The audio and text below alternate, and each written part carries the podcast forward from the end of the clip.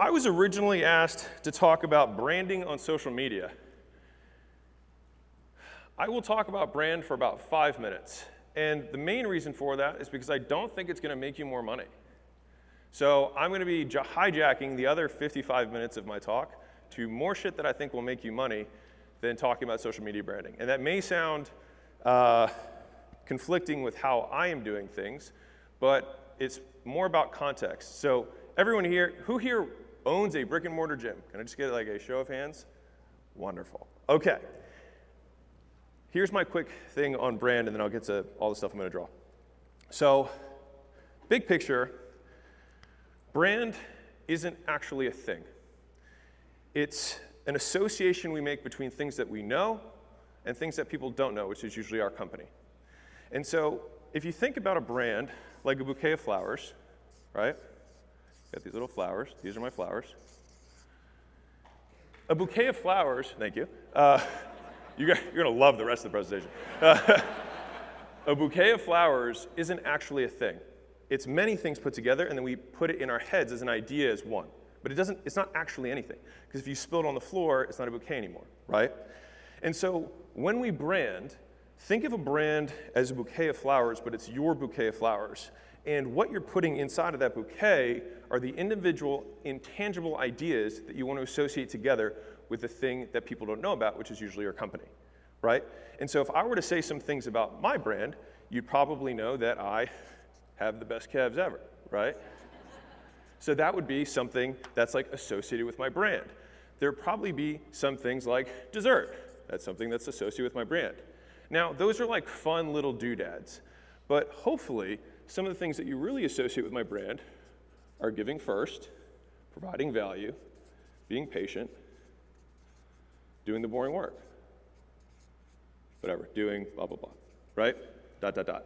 And so there are these intangible things that we associate. And the thing is, is that like if I were standing on stage next to, let's say, a guy who owns a brothel and a drug dealer, you would associate my brand with that.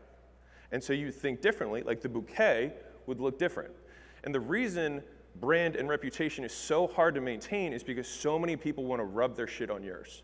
Because if, as soon as yours gets better, they want to associate theirs with yours, which is the right move for them to make.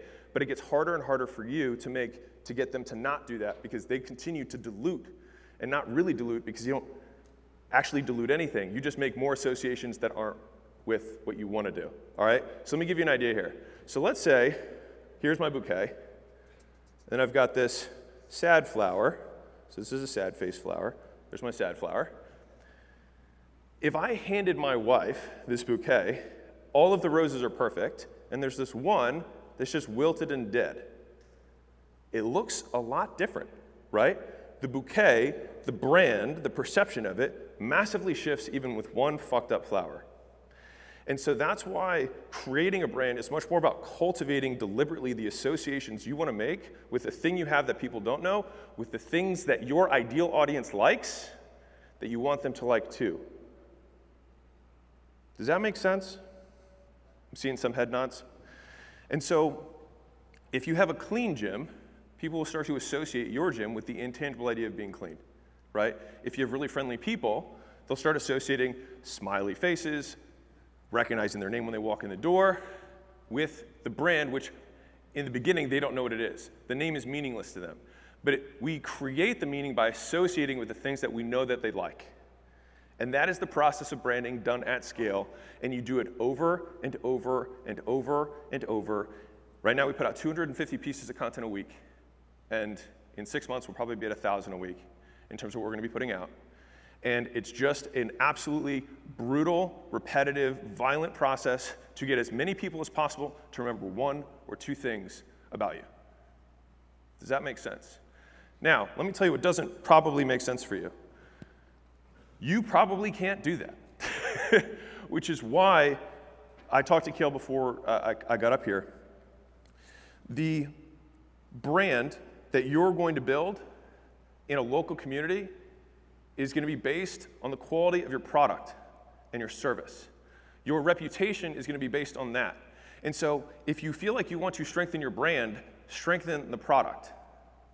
You don't need to make a video on Instagram every day talking about fat and carbs. Because real talk, you're not going to be better, most likely, than the hottest chick on planet Earth talking about the same thing in terms of reach. And the thing is, and here's the double edged sword let's say you are amazing at it. If you do that, what's going to happen is that you're going to get more demand on your personal brand and online, et cetera, people who don't live close to you, that, you're, that will be a greater business opportunity for you than a single local location. And so then you're going to have a choice, and many of you probably have done this. Well, I've got some online clients, I've got some in-person clients, and it's I'm totally spread thin. I don't know what the fuck I'm doing. Right? Real talk. Anyone? Does this resonate? Right. Okay. And so that's why it's really about focusing on the one opportunity that's going to give you the highest ROI, which is going to be the remainder of the time that I'm going to be talking today. All right? And so I was asked to talk about social media and branding. I think that for most local businesses, the brand is going to be about the reputation. The reputation is going to be built on consistently meeting expectations. Now, the thing is, is we always talk about over delivering, and I've even talked about over delivering. But I think a lot of times I think about this, and the real, real is that most people just can't even meet expectations because we sell so hot. And so if you could just meet the perception that this person has, the expectation they have of this, the service that they're going to get, you already won. Make promises, keep promises. Make promises, keep promises. And if they liked the first promise you made them and you keep it, they'll be with you forever. Okay.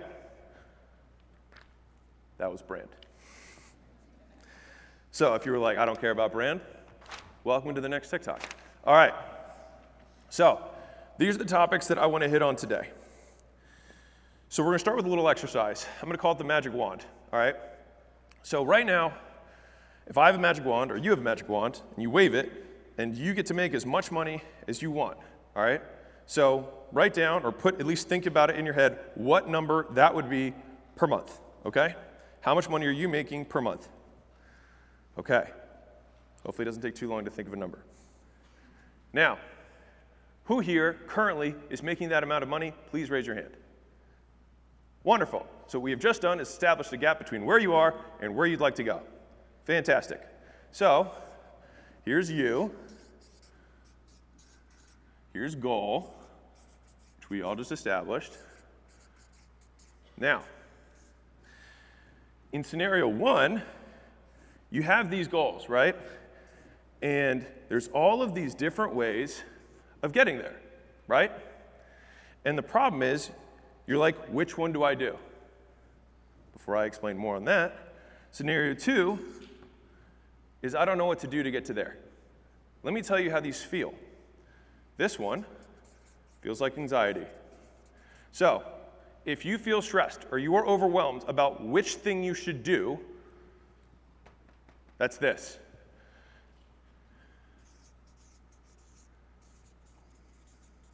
If you don't know what to do, you're at a loss, you feel hopeless. Because you're like, I don't know what the fuck to do.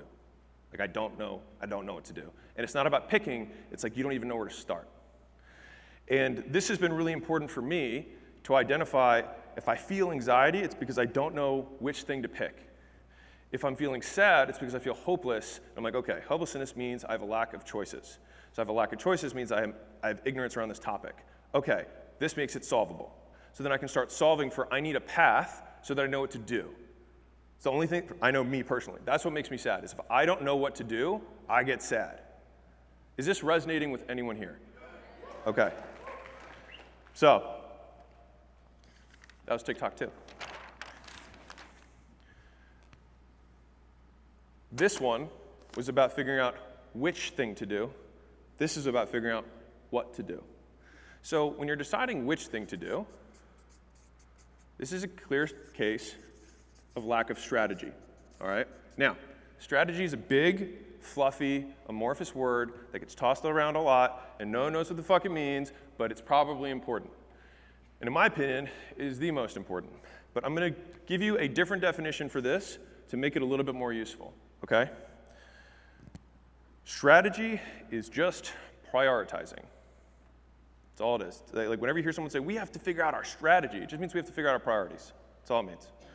And in layman's terms, it's what's going to get us the most bang for the buck.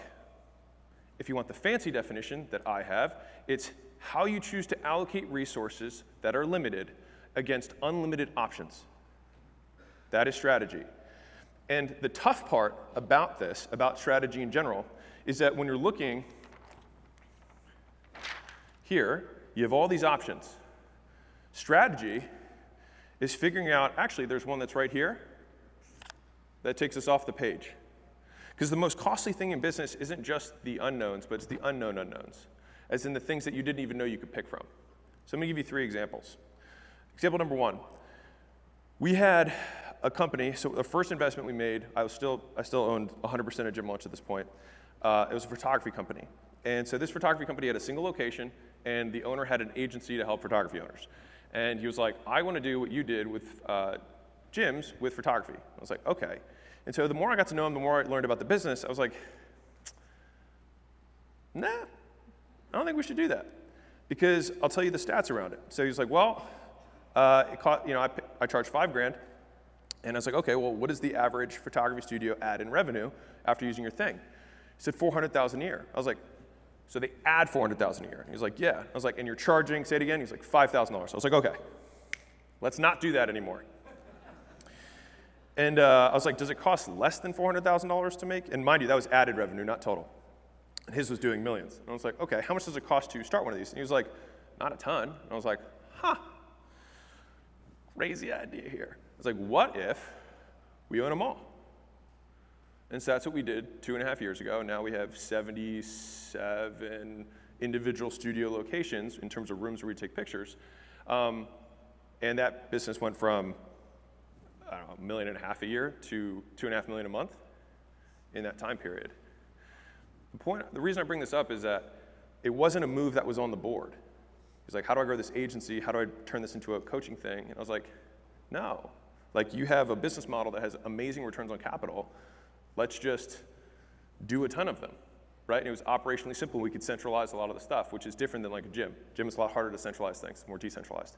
So I show this to say that right now, if my goal here is to make you guys as much money as humanly possible by the time I am done my 46 minutes,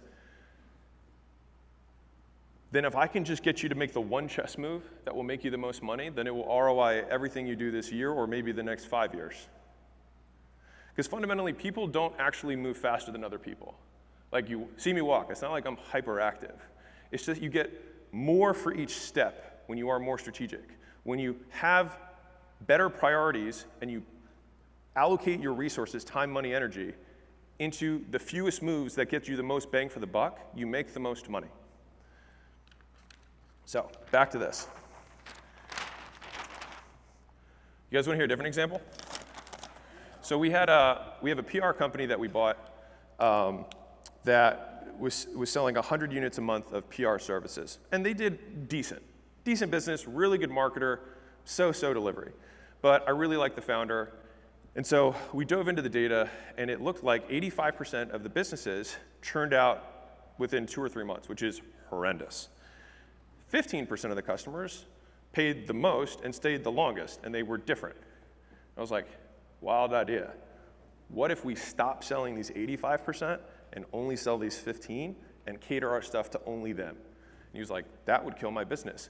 Mind you, recurring theme of the first one, when I told him to shut his agency down, he had to go to zero and then built the next thing. And for nine months, he was basically at zero ish. Hard, like tough, very simple to say, very hard to do. Could you guys imagine if you have two locations? I was like, hey, I can help you get there. For a year, you're gonna have to make no money. Cool? What do you do? Play long game, right? And he was willing to do that. And that was me talking to him off a cliff every week, being like, hey, man, we're going to get there. and so with this individual, uh, with the PR, we, he cut 85%, we catered the messaging, and we made it way more niche down to this specific avatar, and we 10x the price, and now we sell more units than we did before. We 10x the company strategy rather than thinking, okay, what am I going to do to just get more? Now, there's always a time for more. Believe me, violence is the answer. Big fan, all right, of brutal, relentless effort. But we want to make sure that we're capturing the most per unit of effort. And so the equation for this is volume times leverage equals output, which means the more times you do something and the more, the more you get for each time you do it, the more you get ultimately. Now, if you're a lazy motherfucker, guess what? You better have a shitload of leverage. No, you can be lazy and still make tons of money. You just have to have lots of leverage. You got to be really strategic in the moves you make.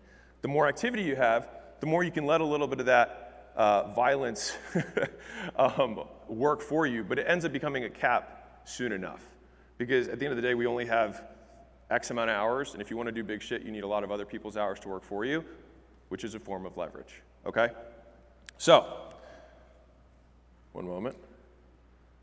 It's a different style, TikTok versions, all right? A little, little, little, little stop and go. Okay, we got that, we got that. I'll give you a third one. So, we had a, a company that uh, is an association of, of uh, trying to keep it vague. Let's call it dentists. Association of Dentists. They had a, they had a business that like they glob all the savings together of all the dentists so that they would charge less than all of them saved with, with the conglomerate of buying power, right? So if you save $30,000 a year as a dentist, they would charge 10, super sticky model, great business. And so he's like, hey, I think I could sell this thing for 20 or 30 million. And uh, I was like, how many dentists do you have there? He's like, I don't know, 500. I was like, and they all run the same systems?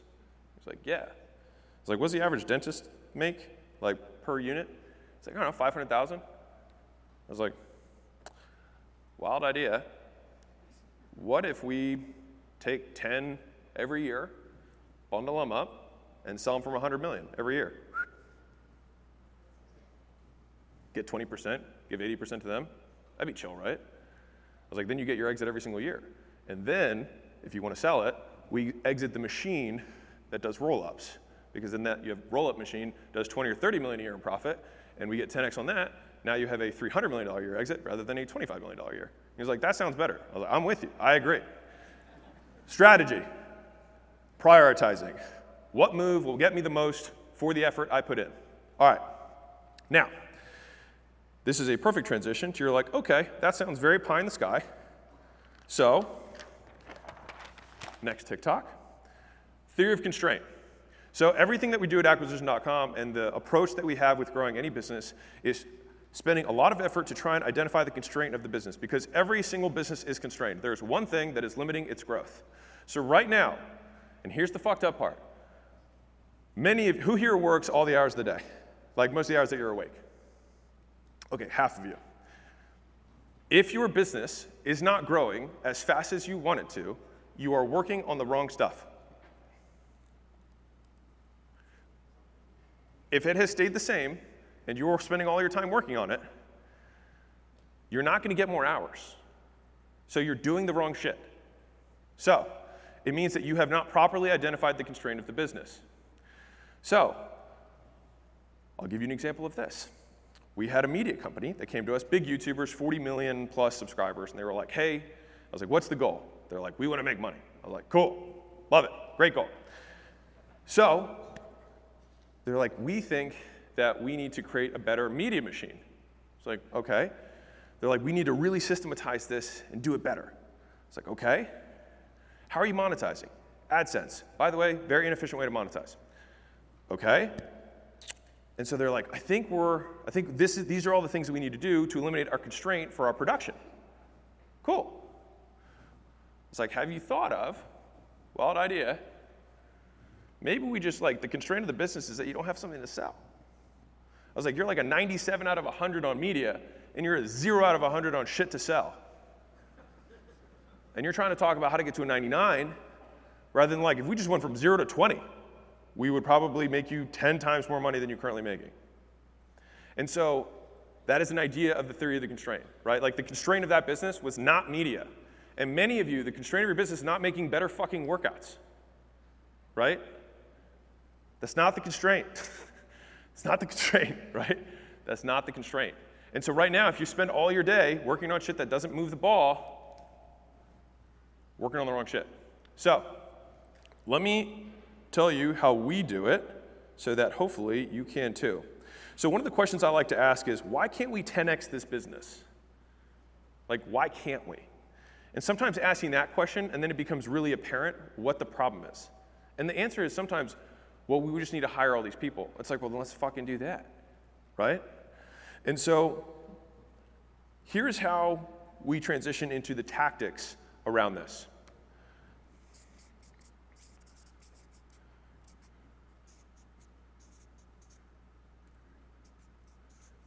So, this is the actual first part of my planning process, prioritizing process, strategy process, whatever shoe fits you, for figuring out what we're going to do with the company that we're going to grow.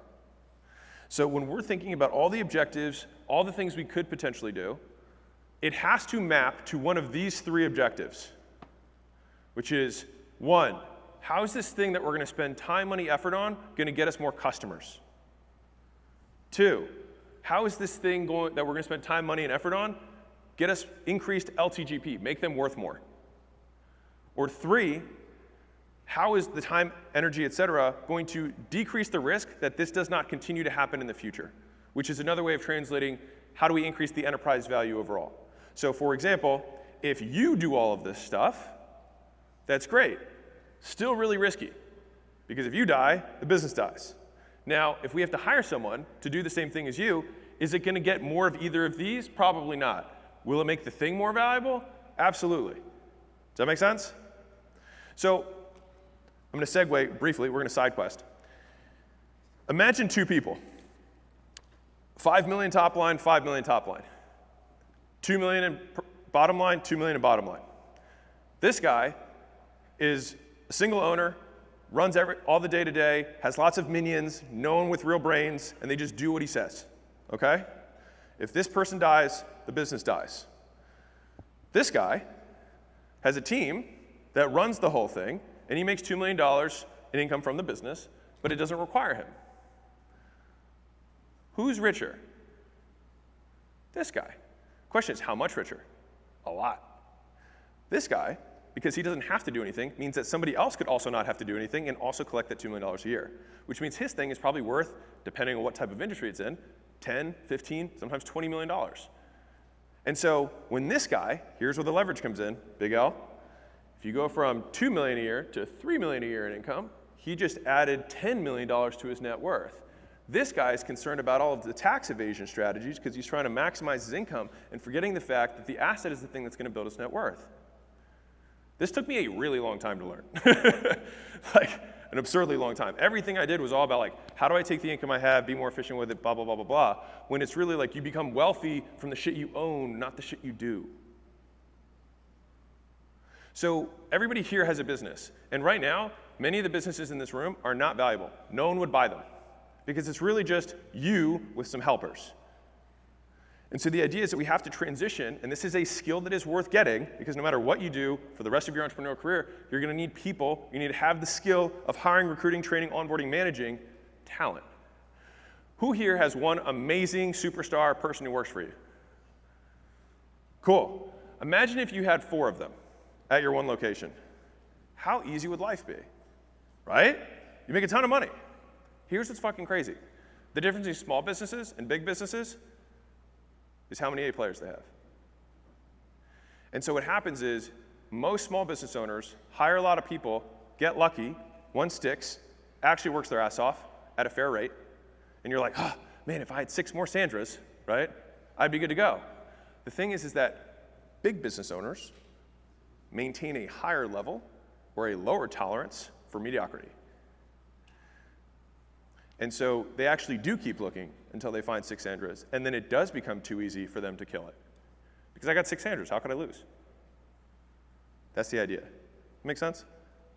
Okay. This took me a long time to learn. Like, I would just put up with people who are mediocre. And right now, many of you have a think of somebody who's mediocre on your team. Actually, I'll make it easier.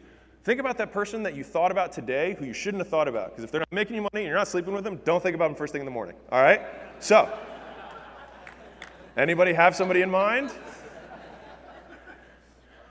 So, if you have that person in mind, that person is taking up 25% of your bandwidth. What a cost, right? And probably many of you, the biggest lever of growth is on the other side of a few hard conversations.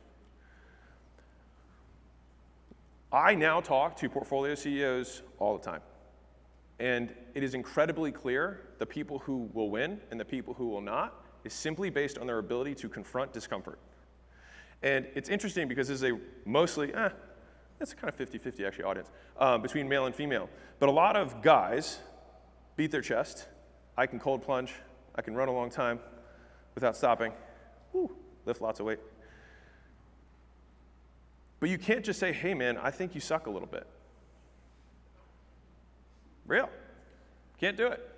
And for that reason, they suffer for fucking decades because they can't fire Sarah. Not Sandra, Sandra's stud, right? Can't fire Sarah. It's like, yeah, I know she slept with one of the clients, but like, I mean, I think her heart's in the right place. It's like, whenever you're, whenever you're qualifying that someone's heart's in the right place and deep down they're a good person, it's because it's obvious they suck. Right?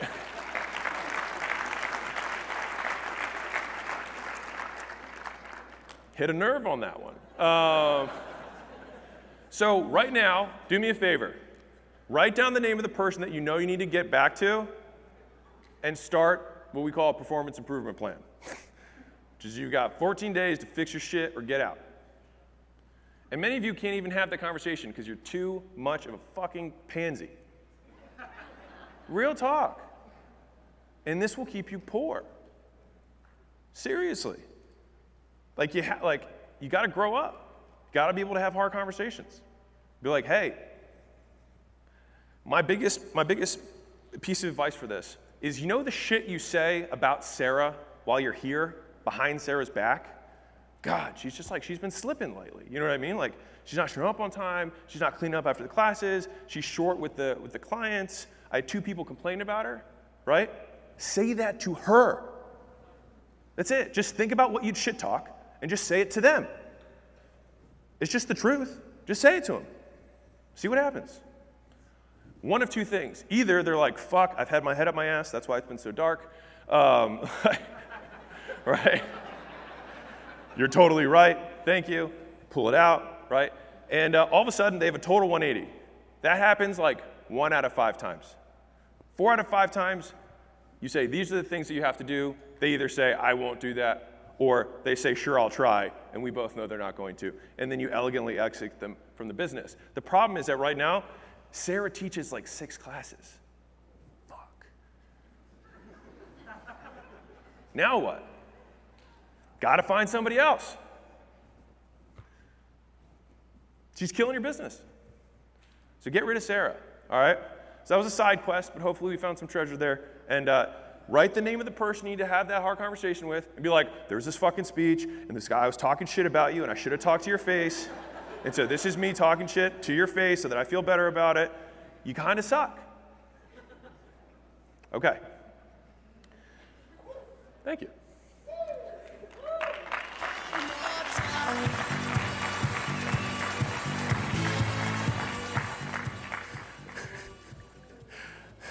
Really took that TikTok thing to heart. Um, okay, so I'm going back to this. That was a side quest, main quest. So, right now, there's a lot of shit that you guys probably learned so far, and you're gonna learn tomorrow and the rest of the day, et cetera. If it doesn't do one of these three things, toss it. Number one. Number two, you might only be able to do one of them or two of them. And so then you got to pick okay, of all of these things, which of these has the highest likelihood of working with the least amount of effort? You do that one first. And as silly as this sounds, many of you won't do this. And the reason I say this is because I talk to people who are making a million a month, a million a week, and they sometimes forget too. So, like, when you have the same conversation over and over again, you start to develop frameworks around it. All right? And the first framework that I wanted to give you around strategy is how does this get us more customers? How does this make them worth more? And how does this increase the likelihood that those two first things don't stop happening? If it doesn't map to that, forget about it. Just cut it. Because there are other things that will do that that we should be doing instead. Cool. Now, the second framework is going to go one level down.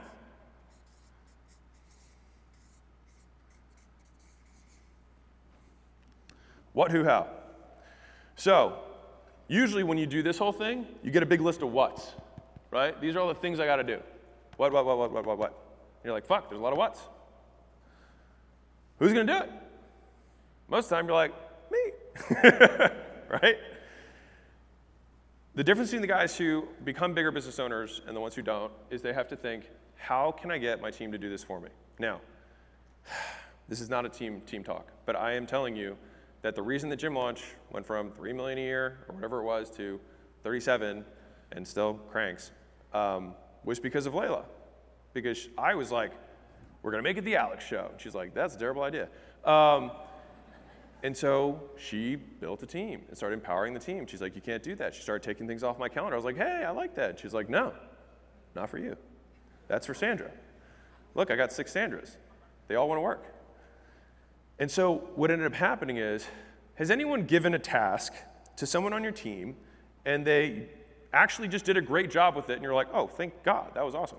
Anyone had that happen? Okay, so big businesses do that all the time and you just do it with lots of Sandras. And if you can't give shit to any Sandras, then you're the problem because you have really low standards and you're a pussy. You can't have hard convos. That's what it is. Like, literally, it comes down to that. Big macho guys can't tell the female trainer that she sucks. Can't do it. Can't do it. And so what happens is we have this big list of what's, and then we put Santana on the first two. And we're like, but man, it'd be cool if we could do some of these other ones. Who should we give it to? And then we start assigning the who's. But here's a fun trick. If you've given the same who, the same thing, 12 weeks in a row, like each quarter, and the what's not done, the who's the problem. Winners win. And I'm sure that the best people that you have on your team hit the ground running, started taking shit off your plate immediately, started executing, everybody loved them. Remember what that felt like? That blueprint is what talent looks like. And you just have to do more of that. Get more of those people. Which then opens up the next thing, which is I'm not the type of leader who will attract that type of talent. I don't have time to get into fixing you right now, but that is what the next thing that happens is. Okay, fantastic. So, TikTok over for this strategy session. Go to the next one. All right. Oh, good. I'm great. I'm crushing on time. Next framework for you.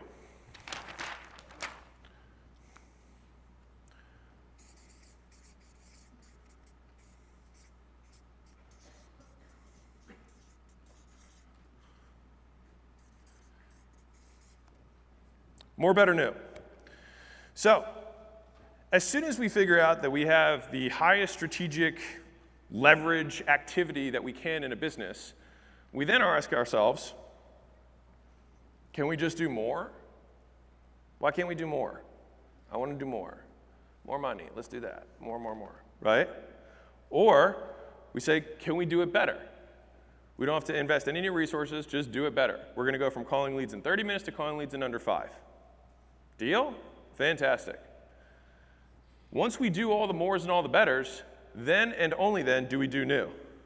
Now, here's how most small business owners decide what they're going to do. Oh, there we go. All right.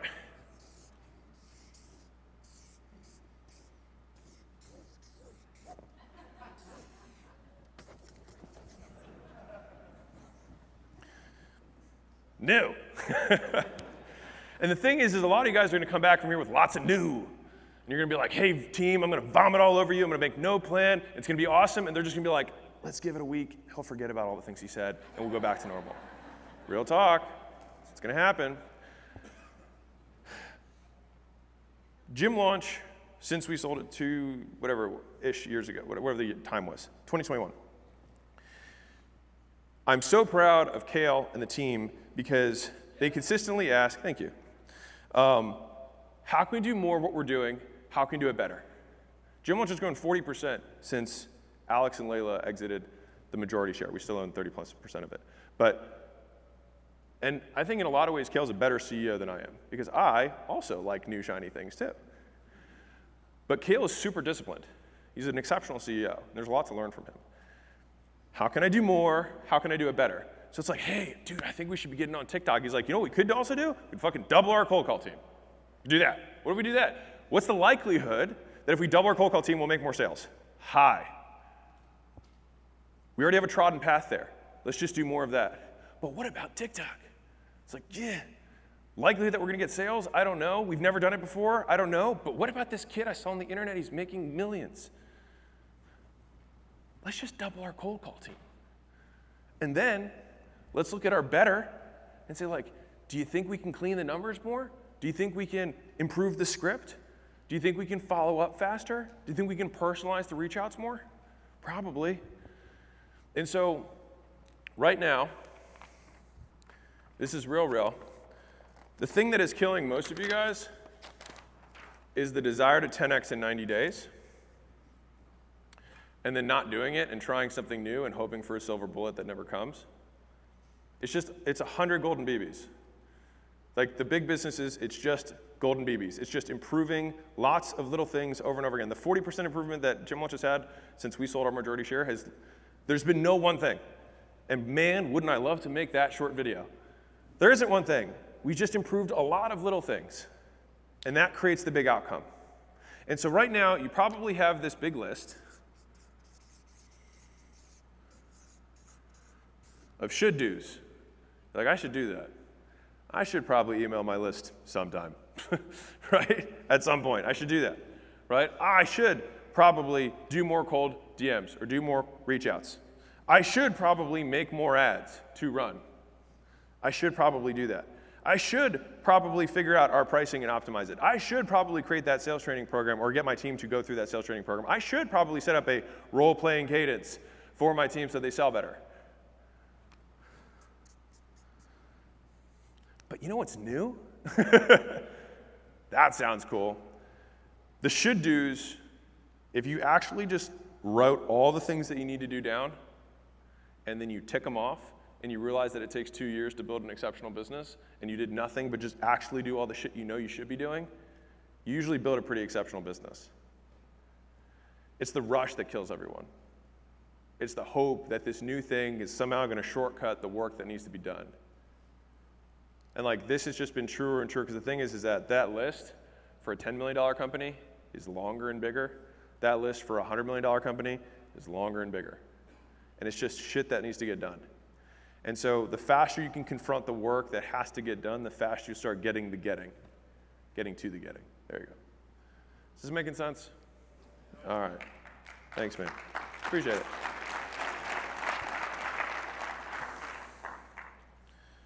All right. Now, you're going to have a lot of different things.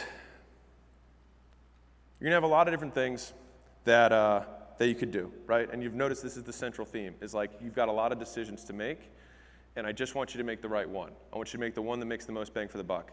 And an easy way to order this is impact, ease. There we go. So when you have your big list of shit, just put it as one, two, three, four. Just put a number next to it. Really easy. Lots of impact, really easy. Do these first. Then, once you've done all of those, hey, don't consume any more information. Once you've done, wait, but I've, I haven't fit. Once you do all of these, then start working on these. Then start working on these. Then fuck these. I really want to rebrand the logo. Why? No one knows that you exist to begin with. What are we talking about? You're like, I want to rebrand. It's like, why? Like, you have a nameless, no one has any association with your first thing. Like, Xerox is just made up letters, right? They created a brand because Branding is the consistent action of associating the unknown with the known, right? It's, I know I'm supposed to talk about social media branding. I didn't think it was going to be super important for you guys uh, because you don't need to, for now, in my opinion. Not because it wouldn't benefit you, but because there are other things that I think would benefit you more, just to be clear. Okay. Now, I'm going to give you this little, uh, this little tirade, and then I may, I may have time, but I may not, have time at the end for Q&A. We'll see. So, oftentimes the things that is limiting the business is the big obvious thing. So we have really big egos about our business. We assume that it's exceptional, we assume that it's excellent, right? But in your heart of hearts, you probably know that if you were actually fucking exceptional, you would not be asking questions about how to get more leads. Because you would have people referring their friends. And referrals, by the way, are nonlinear in that they are exponential in nature. Two bring four, four bring eight, etc. So the book, the $100 million offers book, was probably my first big experience with that because I spent like a very long time writing it. And then I gave it away for 99 cents. And I made one post, and I think this one I had like 20,000 Instagram followers in total, and I didn't have really any other platforms. And that book, to this day, sells more copies every month than it did the month before. And like last month, it sold 25,000 copies. It's like almost a thousand books a day, a thousand customers every day. No marketing spend, just word of mouth, right? And 14,000 five stars. And so, like, it's the big obvious thing. And from being in the room with millionaires and, sorry, billionaires and decabillionaires, the thing that has become so clear to me is that the people who are obsessed with their product are the ones that get the compounding.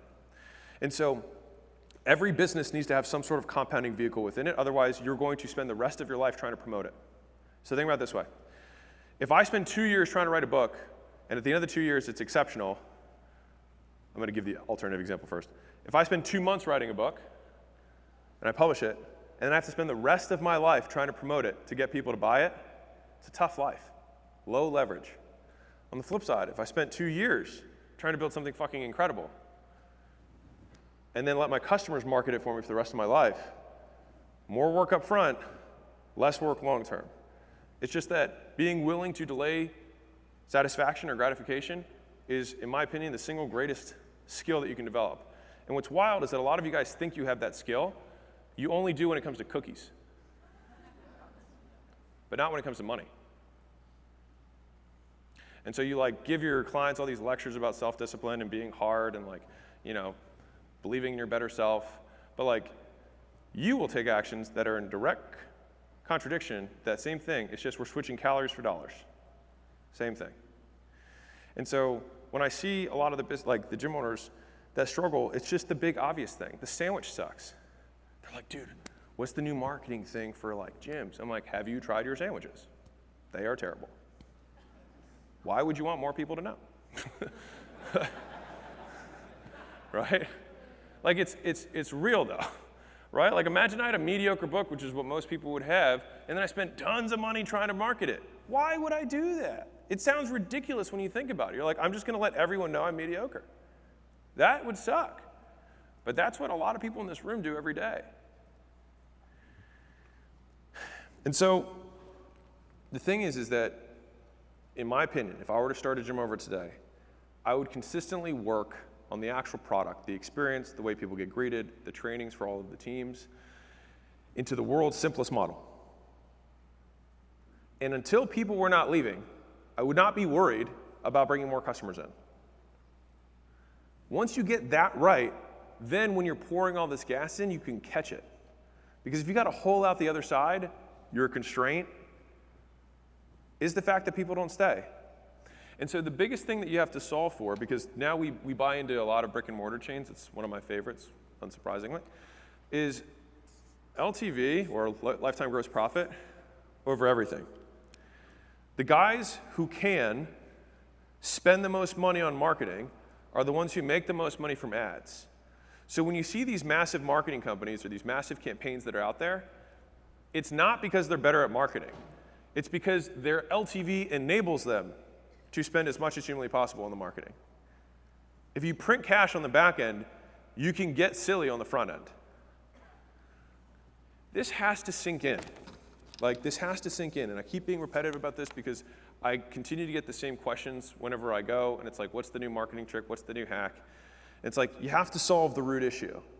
And it's kind of like the, uh, it's like it's like the gal who's like, hey, is it keto? Is it intermittent fasting? Is it, you know, like I'm just trying to give the parallel here. Like that's what you sound like. You don't get it. You got to understand how to count your macros. It is what it is. Done.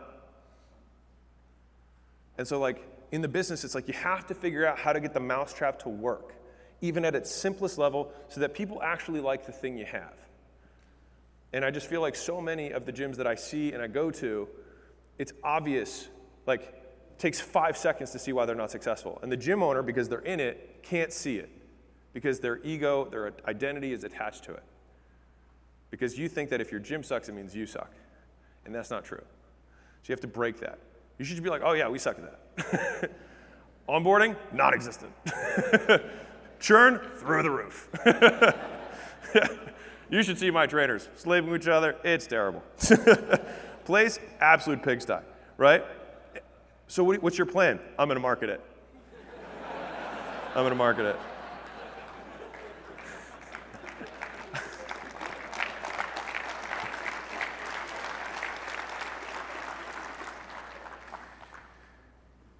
So, to give a quick, a quick uh, re- recap, and if I have time for Q&A, I will.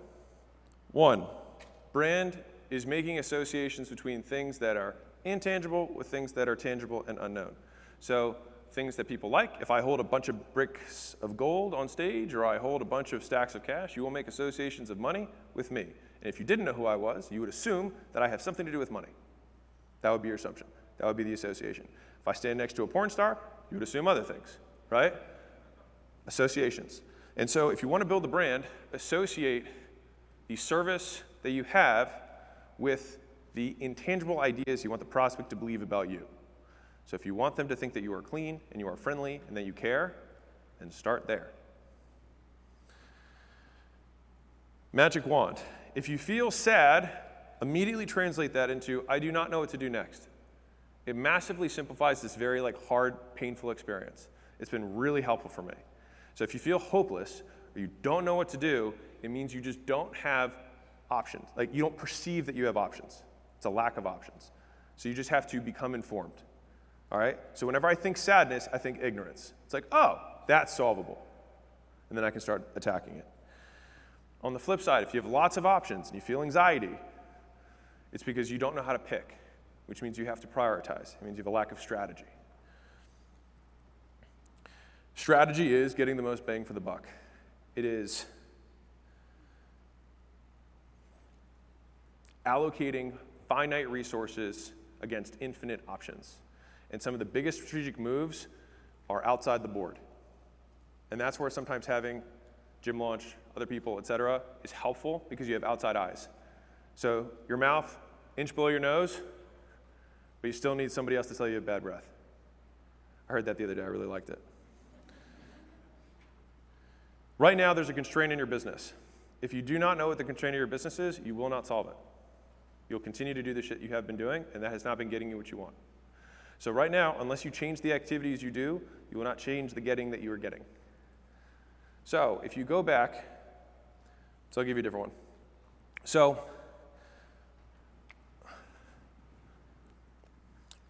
intelligence and learning. This will be fun.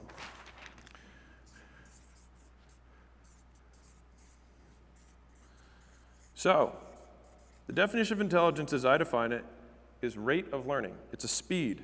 Someone learns fast, they're smart. Someone learns slow, they're a little slow, right? Rate of learning. Okay, what does learning mean? This is how you can remember it. Same condition, new behavior.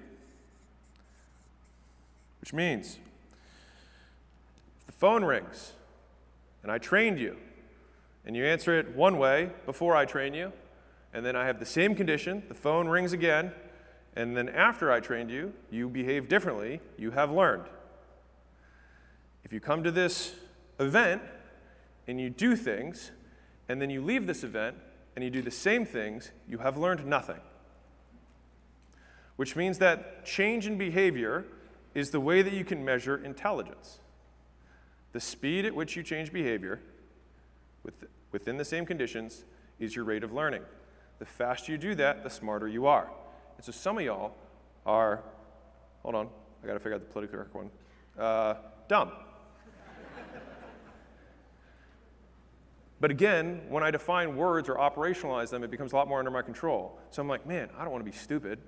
It's like, I gotta do this thing. I went to this marriage seminar, and they say that when my wife walks in the door, I should say something nice to her. Damn, right? Walks in the door, you went to the seminar, and you're like, nice blouse. She's like, is that the top one or the bottom? We're like, I don't know. one of them, right? And so, same condition, new behavior. It's also a great way to teach your team, which is like, I'm going to present this condition. We're going to train. And when I present this condition again, I need you to change your behavior. That's what learning is. And so, everybody here, if you don't know what to do, then you're not going to be able to change your behavior, which means you're not going to get a different outcome. So, most of the success that I've had is my effort to try and boil everything down into an inputs to outputs equation. I remember when I was studying for the GMAT back in the day, I found this research study that showed that the number of problems that you solved was in direct correlation with the score you got on the test. And I was like, oh yeah, okay, this is a clear input output. Like, life isn't always this clean. But I was like, fantastic. So I did about a stack of phone books this high. I did four hours a day for 16 weeks of problems. And then I scored above a Harvard's mid score. I didn't start there, but I had the graph. I was like, the more problems I do, the higher my score is. And by the time I got to the actual test, I was like, I've literally seen every one of these problems before, and I've done all of them 100 times, right? So it became really easy. And so if you don't have the inputs outputs equation, which will be the last thing I do, because Kale asked me to talk about leads, then you're not going to get there. All right? So I'm going to give you guys a sneak peek. You can write it down. You can't take pictures or talk about it. There's only eight ways to get customers. You got warm outreach. You've got cold outreach. You got paid ads. You got content. These are the only four things that you can do. So if you claim that your constraint, because everything's amazing about your gym and your trainers aren't sleeping with each other and the gym's really clean and people don't churn and you're priced appropriately and you have a really good onboarding experience and people get reached out on a regular basis to uh, check in on them to show that you actually give a shit. You do all that stuff, right? And you think that your constraint is more marketing, which by the way, everyone thinks that's what it is. And if you keep thinking that nothing changes, hmm, maybe wrong. Anyways, let's talk about leads. So these are the only four things you can do. You can either post content, do warm reach outs, do cold reach outs, or run paid ads. Simple. I like to quantify this by the rule of 100, which means you either spend 100 bucks a day on ads, you do 100 cold outreaches, you do 100 warm outreaches, or you do 100 minutes of content. You do it every day. And if you want to get there faster, do more. Because what? You'll also get better because you did more just like the problems on the GMAT test. If you're not doing this stuff, what are you doing? You might be thinking about marketing or advertising, might be strategizing, planning. You're not doing any of it. And the amount that you get will be directly proportional to how much of this stuff you do. This is how you let other people know about stuff. That's it. That's all there is. Now, OP is other people. You've got your customers, who can refer you people. You've got affiliates who can send you people. You've got employees who work for you. And then you've got agencies. Those are the other four types of people who can get you the stuff. if you think about it, any of these four do these on your behalf. This, by the way, is leverage. If I can go get my customers to tell everybody about my book, then I won't have to. If I can get affiliates, all the chiropractor places in a five mile radius from my gym and all the massage studios in a five mile radius from my gym to just give a free month with any new customer they have because they know that I will treat them right, then I can just have 200 different businesses that come to me. Now, do those 200 businesses come out of the sky? Nope. What would you do? Warm reach outs, cold reach outs, run ads, or make content targeting those people. Then they'd come, and then they do those things on your behalf. Agency will do those things on your behalf. Or if you do all that stuff, then you cold outreach, cold outreach, warm outreach, paid ads, make content to get employees. And then the employees will do those things on your behalf. Is this simplifying some shit? Right now, business can feel confusing. And usually it's because we have not defined terms. If you define the terms, then you can know what you're actually talking about, rather than like making noise with your face, okay? If you don't make noise with your face and just know what you're talking about, it becomes a lot easier because the variables become defined. And so if you want to get more leads, you have to do these things. If you want to get even more leads, you get other people to do these things for you, which starts with you doing these things to get those people. That's it. I have three minutes. So, I'm going to see if I missed anything. By the way, giving away really good free stuff, great way to get more people to opt into your thing. Just in case anybody needed to be convinced about doing free stuff. All right, covered branding, covered all this stuff. All right, let's talk about this last three minutes. Last TikTok of the day. Who here wants to look, know what it looks like when it's all the way right? Yeah? Talk about scaling it? Okay, so this gives you a little bit of vision for the future. So we love local brands. They're great. They're wonderful capital compounding vehicles. What you need to know is how much does it cost to open a facility? All right? Cost to open. Then you got to know your top line revenue, or more specifically, your bottom line profit per facility. The ratio between these things, let's say it cost me 100K to open a facility, and let's say I make 100K per year, then I have a 100% cash on cash return. Who here remembers what the stock market is? Less than that, right? Which is why I like it. Now, this would not be that interesting to me. Why? Because I know there's a lot of operational drag associated with opening a facility just to make 100 grand. Right? And so the idea is, how can I, is there a way that I can get a more leveraged model so I can make maybe like 250 to 500,000 per facility, and then maybe even if it costs me 500 to make 500, then I only have to open one fifth as many facilities in order to compound my cash. Now, the way to do this, and this is one of the things that I've observed with some of the most successful franchisors in the space, is you have your facility. Now, it has been your special child. You have lots of doodads and lots of whiz bangs that you've attached to it, specialized sessions, blah, blah, blah, blah. The, franchise, the franchises that are the most successful, simplify it. Even if their corporate or headquarters has like all this stuff, when they want to scale, they massively simplify. They think, how little square footage can I possibly use? Because I'm not using this to fulfill my ego, I'm using it to fill my bank account. Big difference. How little can I make this so that I'm really efficient with capital? And then how can I make it as little operational drag as possible? I can do it with six people, but can I do it with three? How would I incentivize those people? I know I went from like super dirt, or sorry, clouds to dirt here, um, but that's, that is how you unlock going from five locations to 50 locations. And then you start building the machine that builds the locations. So then you have launch teams that fill it up before it opens, you turn it over to management, they keep running it. And the big key of making all of these work is that it can't just be based off some unique acquisition channel because those all eventually go away. All advertising platforms will eventually become too expensive and they will eventually die because attention always moves, right? And so the only way to become enduring with your business, like if you really want to not, like if you want to sleep well at night, you have to fix the back end. If you know that if you don't sell any new customers, you're still going to be fine next month, and you do that for three or four more months and you'll still be fine, that's the perfect business to then go market. But like that's the boring work that no one wants to do. I'm going to end with this one thing. A franchisor of a really popular, uh, not really popular, they had I think 20 locations, uh, franchise, came to me, and he's like, my franchise isn't working right? And they had, I think, six corporate stores, 14 franchised, and the average store cost about a million bucks to open, and they made about $150,000 in profit per year. Ugh, right?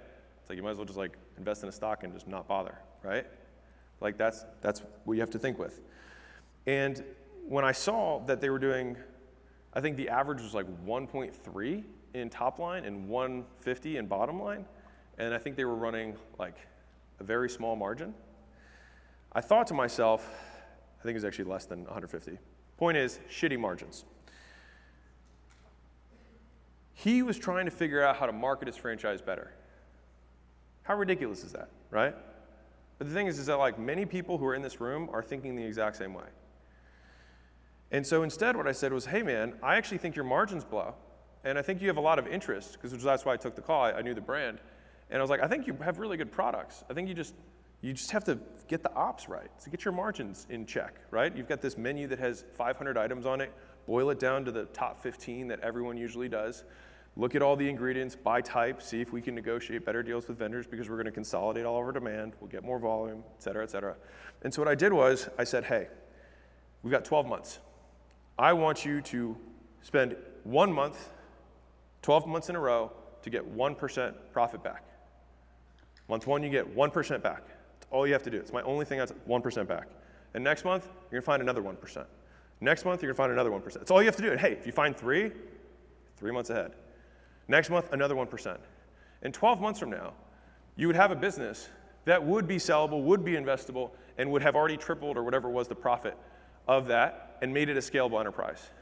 But he had spent 10 years, 10, trying to scale the franchise when it was the big obvious thing. The sandwich just wasn't that good. The sandwich, in the literal sense, was okay for the customer, but it was terrible for the investor. So you had to fix the model. And so I think right now, a lot of everyone here, as much as everybody loves to come for leads, that's great, a lot of you guys are just serving mediocre sandwiches.